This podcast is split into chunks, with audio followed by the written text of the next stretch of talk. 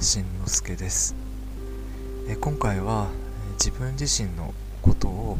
深掘りした話をするための回ということでやっていこうかなと思ったんですけど、えー、昨日ですねツイッターを見たところ子供の自殺がすごく増えているっていう風な記事を読みました。また昨今であれば、えー、女性の自殺に関しても結構増えているというニュースが1ヶ月3週間ぐらい前に確かあったかと思います。で私自身自殺っていうことに関してすごく敏感でもあるしすごくこう考えていきたいなって思っているテーマの一つでもあるのでちょっといきなり2回目でこの話するのかって思われちゃうかもしれないんですけど、まあ、ちょっとお話できたらなと思っています、まあ、そもそも私自身が自殺というような物事物事ではないですね。自殺っていうことに対して向き合ったのが、まあ、13歳の時に、まあ、いじめを受けたことが、えー、きっかけになります、まあ、その辺のことはもっと、えー、別の機会でお話ししていこうと思うんですが、まあ、いじめを受けてそのいじめのせいで、まあ、不登校になって不登校になるってことはおのずと出席日数が足りなくなって、まあ、高校に進学するっていうことが、まあ、とっても難しくなります、まあ、結果的に、えー、皆さんが通って多くの人が通っているようないわゆる全日制の高校っていうところに通えなくなることで当時の私まだ1415の私にとってはすごい絶望的なことですよね。普通に全日制に行くっていうことが当たり前で通信制とか定時制っていうところに行くっていう考えもないし周囲も行っていなかったから自分がそういうとこにしか行けなくなるっていう現実が受け入れられない。ただでさえ学校生活もうまくいそのいじめが原因でうまくいかなくなってしまって学校に行けないっていうことで家族とのその関係も悪くなってしまって家外にも中にも自分の居場所がない。で自分の存在ってっていうものが尊重もされなければどんどんどんどんないものにされていくような感じがしてそうした中でまあ自分ってやっぱり生きていたくないな。早くこの悪夢から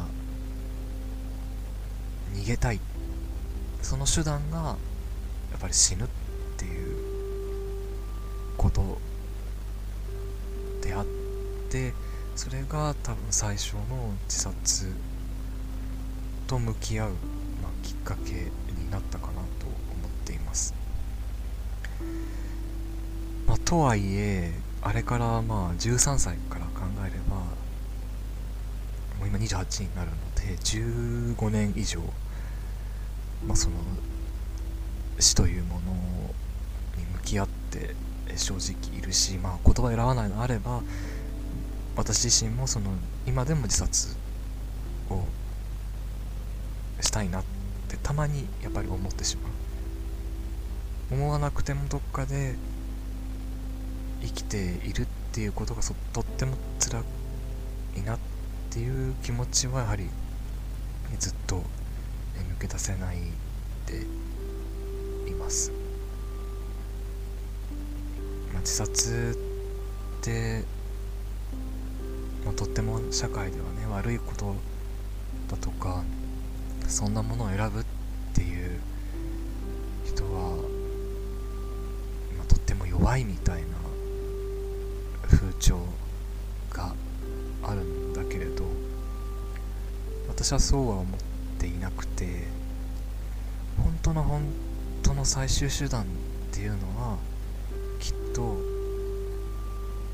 自殺という行為を選ぶことも選択肢には入れていいと思うんですがそれまでのプロセスで、何をするのかとか戦うのかっていうことをやっぱり忘れちゃ正直いけないのかな？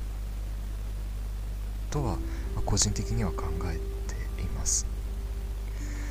まあ、ただ社会って やり直しが効くように見えてやり直しが効かないし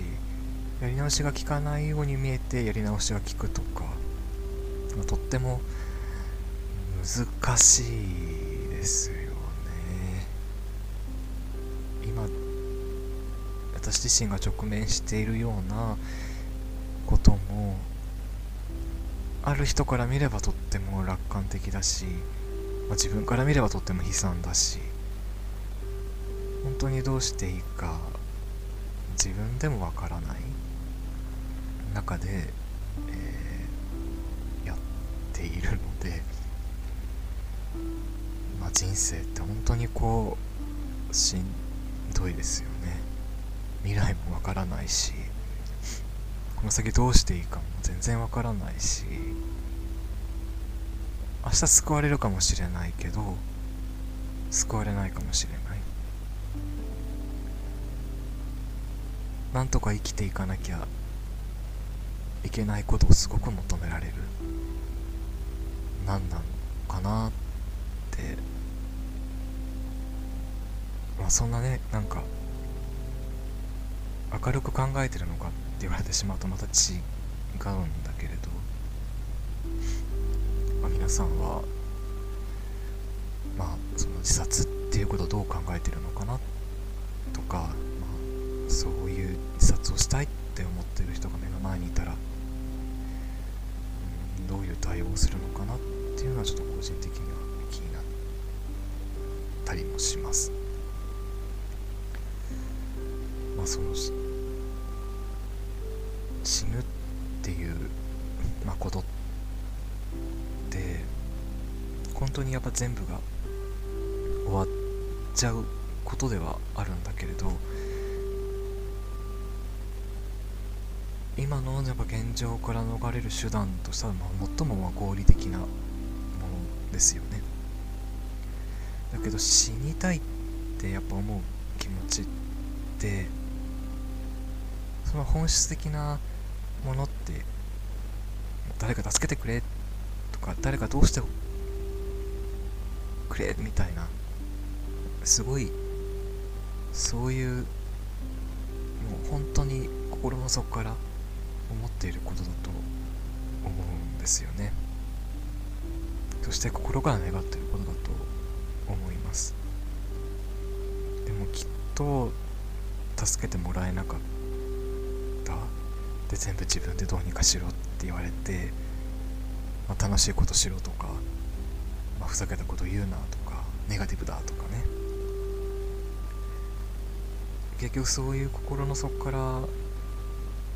まあ話しても思っても結局誰も取り合ってくれない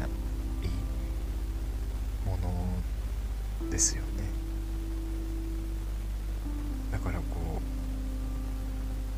死んだ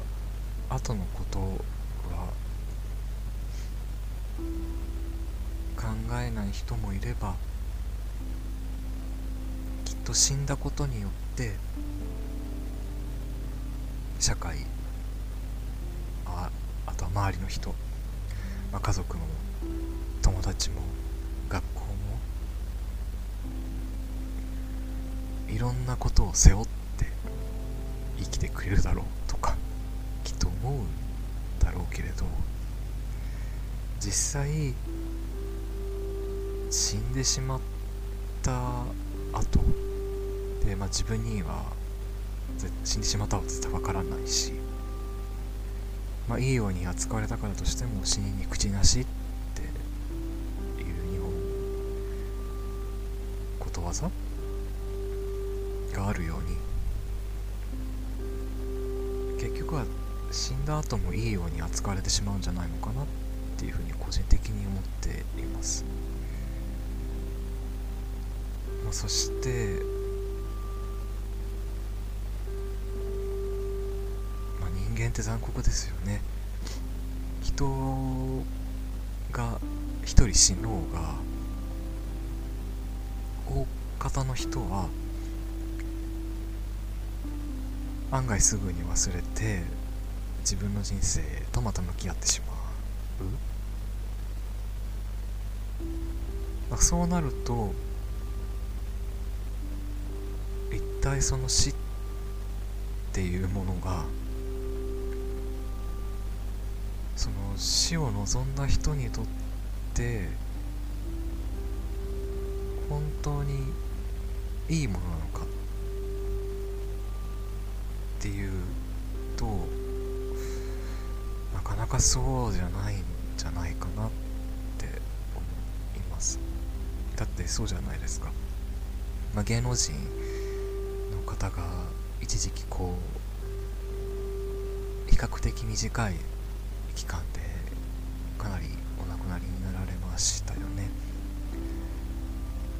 それによってやっぱりすごくこう社会全体が、まあ、影響を受けて苦しい気持ちになってしまった時もあったと思うんですけどきっとあともう少しすると多分忘れてしまうあるいは頭の隅のどっかに置いてかれてしまうような風に思います。それと同様に、まあ、本当に本当の近親者がやっぱりそうなるた場合はまた違うけれどクラスの1人がとか隣の部署の人がとかっていう話になってくると多分本当にえなんでそんな簡単にっていうぐらいきっと忘れる人もすごく正直多いのかなって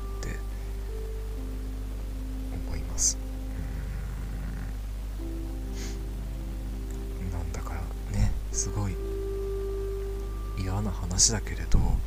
やそういう今すごく辛くてもう未来が分からなくて逃げ場がなくて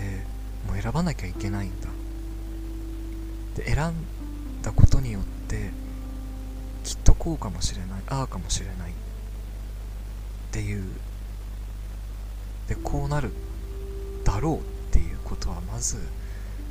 起こらないんじゃないのかなっていうふうに思います、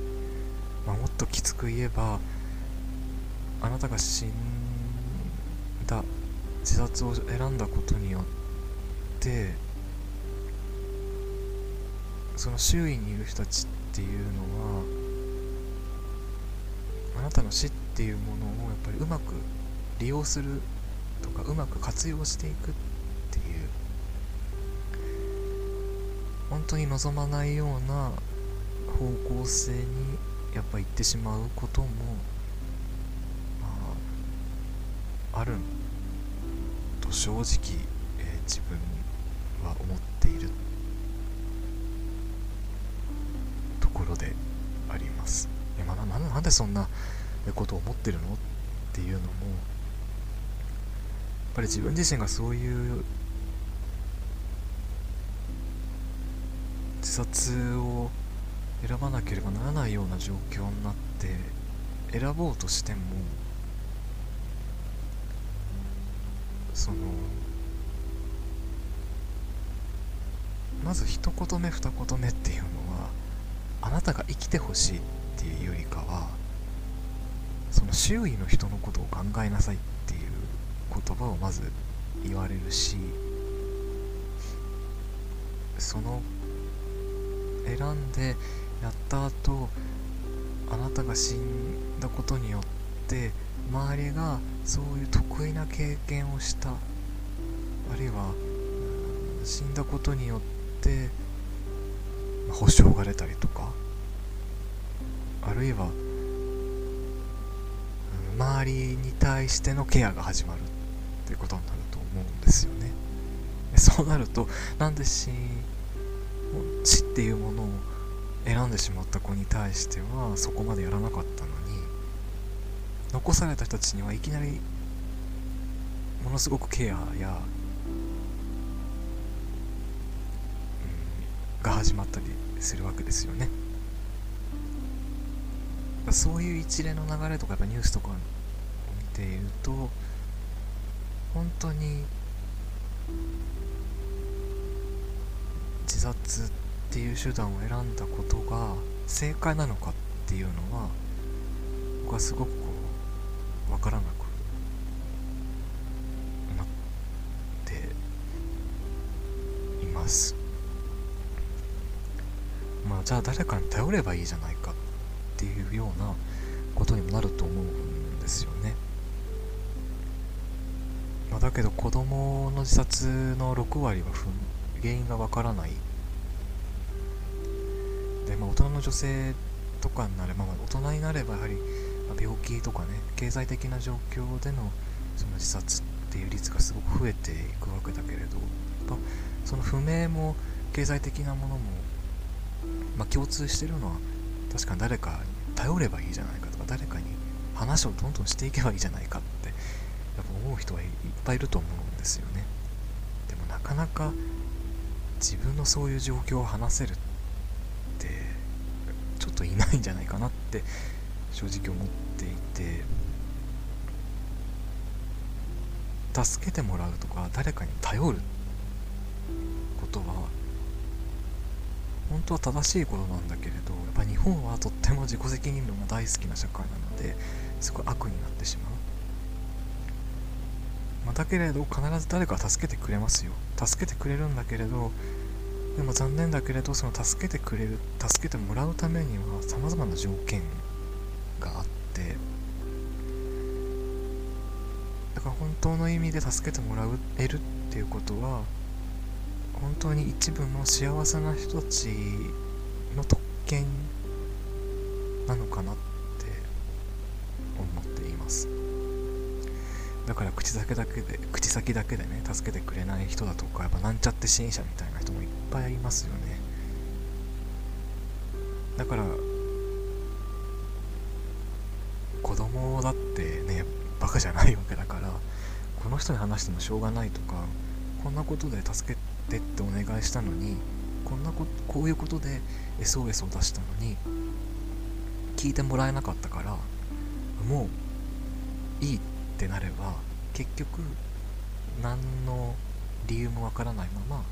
選んだことになりますよね。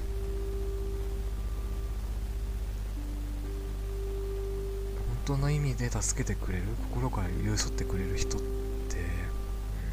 本当にどこにいるのかな、まあ、僕自身もすごく、えー、教えてほしいという、まあ、何を言ってんのかなあれですけどね、まだからだからこそきっと、まあ、いろんなことがあって、まあ、大学院まで教育とか人権とか、まあ、いろんなボランティアをしたりだとかそういう人権的な活動をしてる人たちにこう会ってきて学んできた時期もあったんだけれどやっぱそういう人たちでさえ本当の意味で、えー、まあ倒れているっていう表現まあその比喩だけれど倒れて血だらけに倒れてもう本当にボロボロになっている人を救うのかっていうと実際やっぱそうではない。特にまあ、元から利益しか考えてない人だったら別にもうなんかなんとなくわかるけど看板としてやっぱり権利とし権利とか人権みたいなもの教育とか人を支援しますみたいなところを掲げている人たちって意外と自分たちその利益にならない人を助けない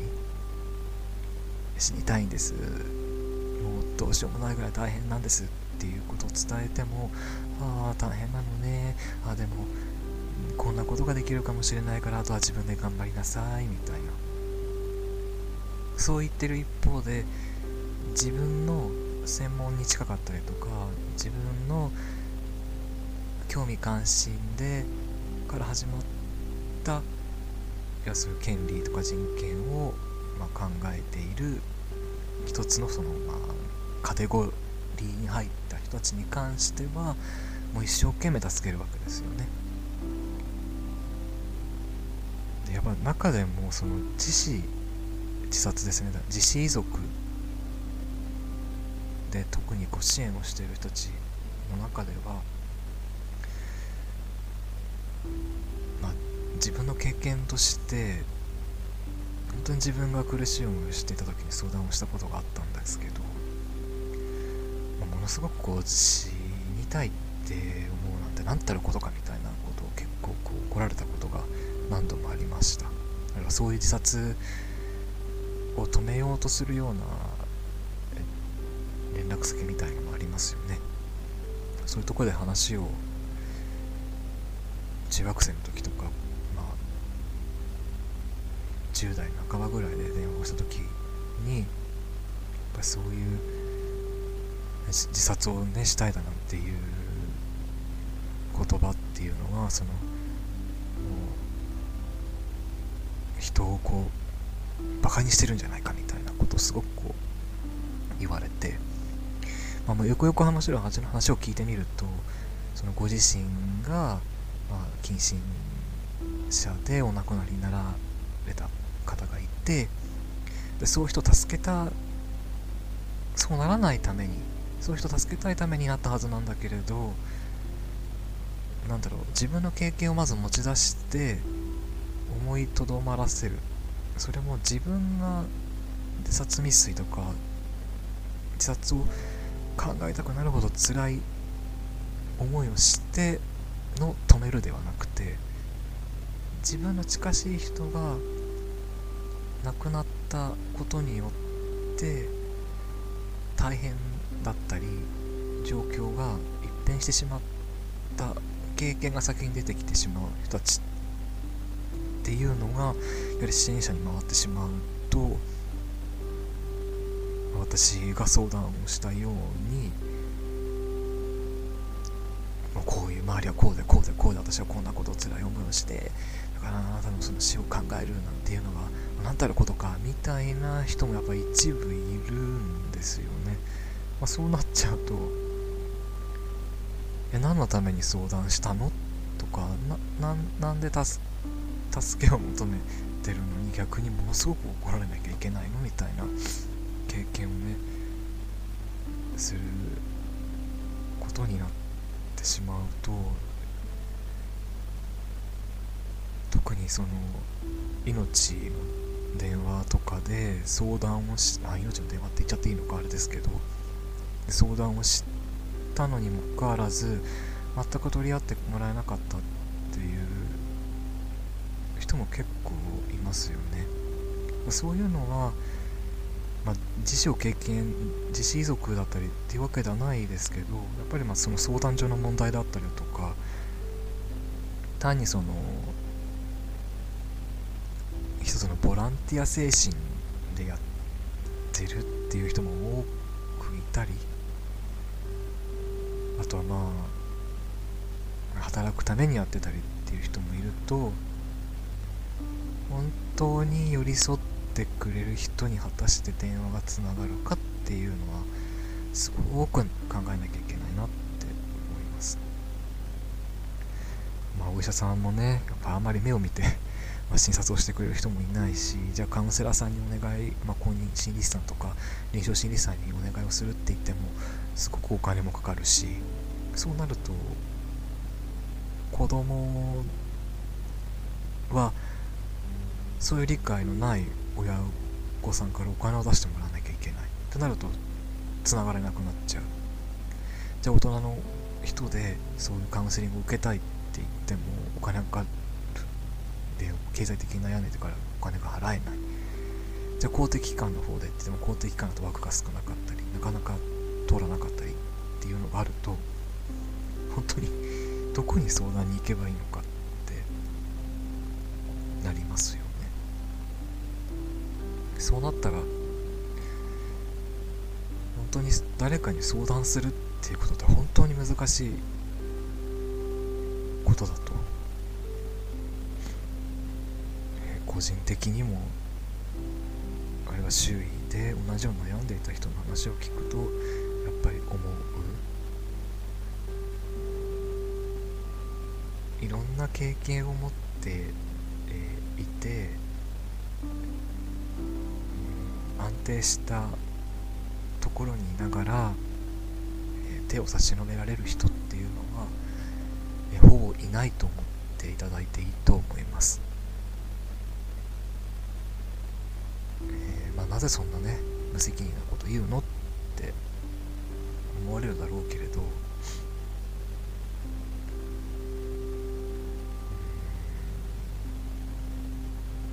そういう経験ってやっぱりどこの社会も必要とされないですよね。自分もそういう経験があるからこそやってみたかったこととか相談ねできることってあるんじゃないかとか、人事制度じゃないけど会社の雰囲気を変えるとか、行政としてそういう、まあ、人権政策みたいなところを考える外部委員みたいなものに応募して、まあ、こういうことをしたいっていう話をしてもやっぱそういう本当に実際の経験を持っている人が本当にそういう、まあ、策定とか職場の雰囲気を変える側に回るってっぱりよしとはされないですよね。本当におかしいなって思うんだけれどそういう経験があって乗り越えてとっても能力があって今はとっても幸せでだんだんその本当に辛かった気持ちっていうものだんだん分かんなくなっちゃってるような人だったらできるかもしれないけれどずっと戦ってきてなんとかなんとか自分の生活は成り立たせられるかなとか生活は成り立たないかもしれないけれど自分の思いっていうものを、まあ、表現することだけはできるかもしれない。話を聞くことはできるだけだけはできるかもしれないっていう人はやっぱり必要とされないのがまだまだ日本の社会だなって思っています。えだからまあこの話を聞いてじゃあどうするんだよとかそういう子供はねじゃあどうしたらいいの？お金がない人じゃどうすればいいの？ってなってくると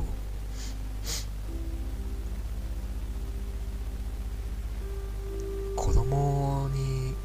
関しては、まあ、いっぱい考えたんですけど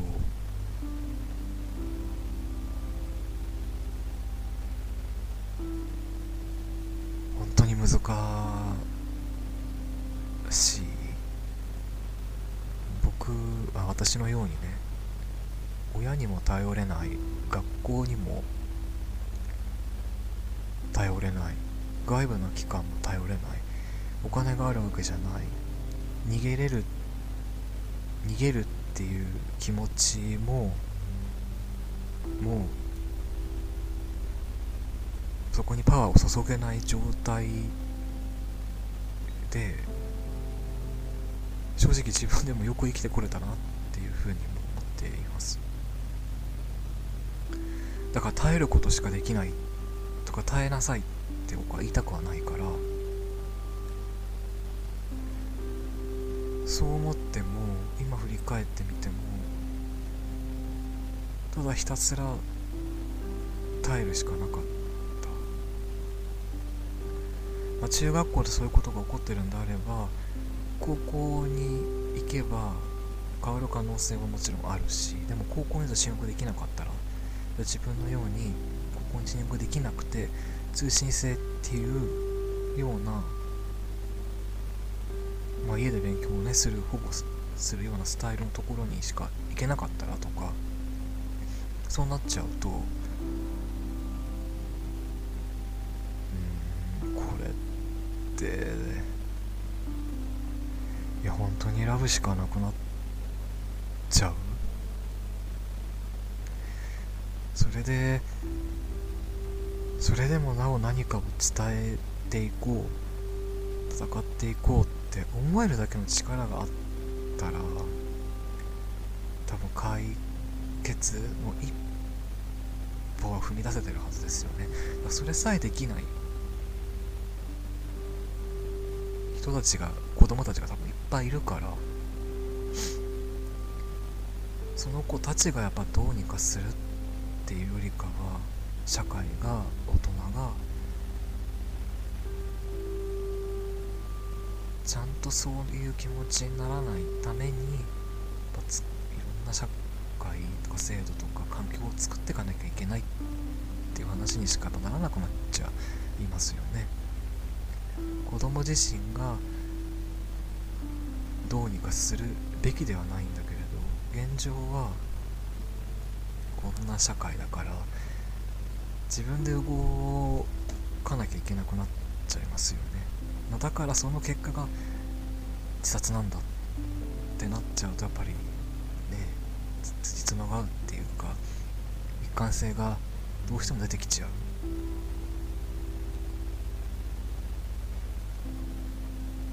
だから家族、まあ、学校も社会も行政も、まあ、企業も関係ないかもしれないです。企業も。本当にそういうことを抱えている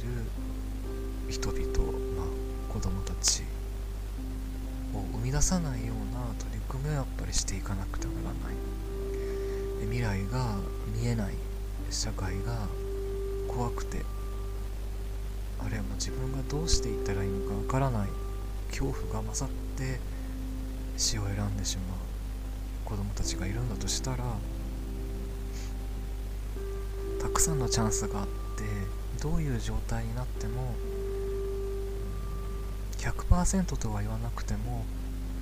80%70% ぐらいは自分のできることをすれば自分が描いた社会になるなれるんだっていう可能性を残した社会形成をやっぱりしてほしいなって思うし私自身もそういった社会形成になるように頑張っていかなきゃいけないんだけれど正直今できてると思わない。私自身ももう30近くてでも心はまだ13歳ぐらいだからなかなか自分が社会を担う存在になってなりつつあるっていう印象もなければ実際全然働けてもいなくて社会もしかしたらその輪廻みたいなものの中にも入れてないし言葉としても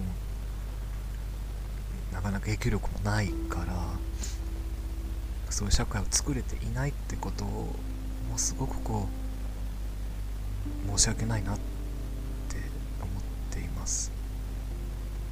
まあいくら経験があってもその後の人生設計をちゃんとうまくしなければどうにもなりませんっていう社会に自分自身が直面をしているからこそ当にその社会の不安未来の不安あるいは何も伝えずに命を、まあ、自分で自分自分の命を、まあ、選択していくこと。っていうその理由はすごくよくわかる、まあ、そして大人になってもね経済状況が悪くてとかで選んでしまう人もいるってなっちゃうと余計やっぱそれがやっぱ大きくなっちゃいますよね。そうなってくるとまあ皆さんで聞いてくださってる皆さんは、まあ、もしかしたらそ自殺かそういう本当に今しんどいことに直面をしている人たちかもしれないし逆に今は恵まれてたり、まあ、元から恵まれていたりあまりもしかしたら大変だった立場にいない人もいるかもしれない。だから本当に今直面をしてしまっている人たちに言えることはとにかく社会が変わることを待つってことだけじゃなくて自分で自分のまずケアをしてみることとか、まあ、絶望的な未来かもしれないけれどあるいは周りこれをこの選択を選んだらもっと自分が惨めになっちゃうかもしれないとか思うような選択肢でも選んでみること。そしてきっとそれこの先にその選択肢を選んでもいくらでもチャンスが開けて救われる社会になれるように少しずつ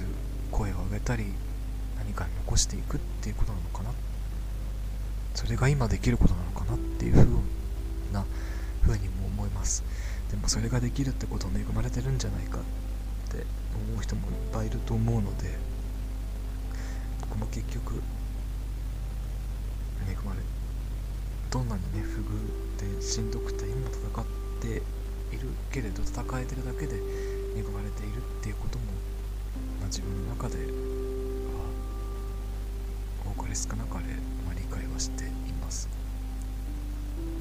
で逆にねやっぱ恵まれてる人たちに関してはあもうそろそろその自分だけの幸せっていうものに対してね抱え込むのはやめてほしいなっていうふうにも思うし助けることってお金を渡すとかではなくてね自分の人脈とかその社会関係資本社会資源みたいなところ今持っているものから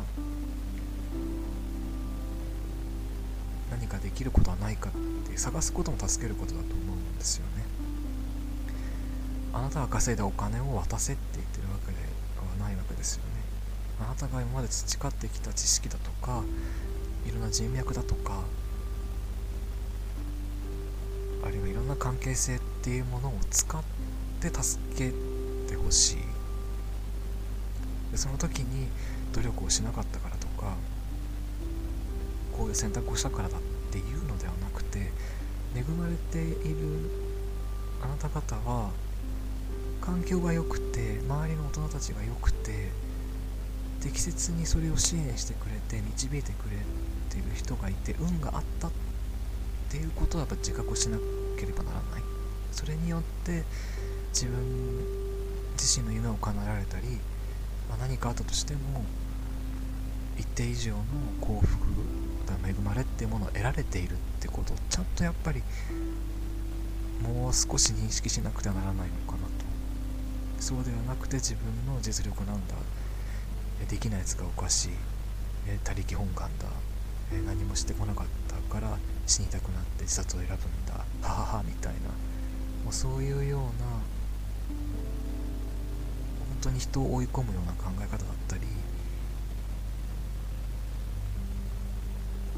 自分は悪悪人ではないっていう考え方をすぐにでも自分の持っているものを分配する共産主義的なんだわーってやられるかもしれないけどそういう意味ではなくて自分のこれまで得てきたものをやっぱりちゃんと持てなかった人今苦しんでる人たちにできる限りこう使ったり支える道具にしてもらえたらなっていうふうに思っています。まあ、すごくまとまりがなくなってしまいましたけどもすごいお話もしているので、えー、これぐらいにしたいかなと思っています本当に、えー、自殺って、うん、いいか悪いかでは語れない問題だと思っていますいい悪いで、えー、考える人がいて極端な思想になってしまう人もいっぱいいると思いますが、まあ、特に悩んでいる方方に関してはいい悪いではなくて、うん、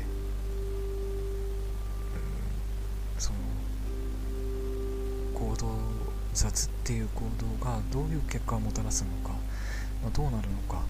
果たして本当に選んでいいのかいろんなことをもう一度考え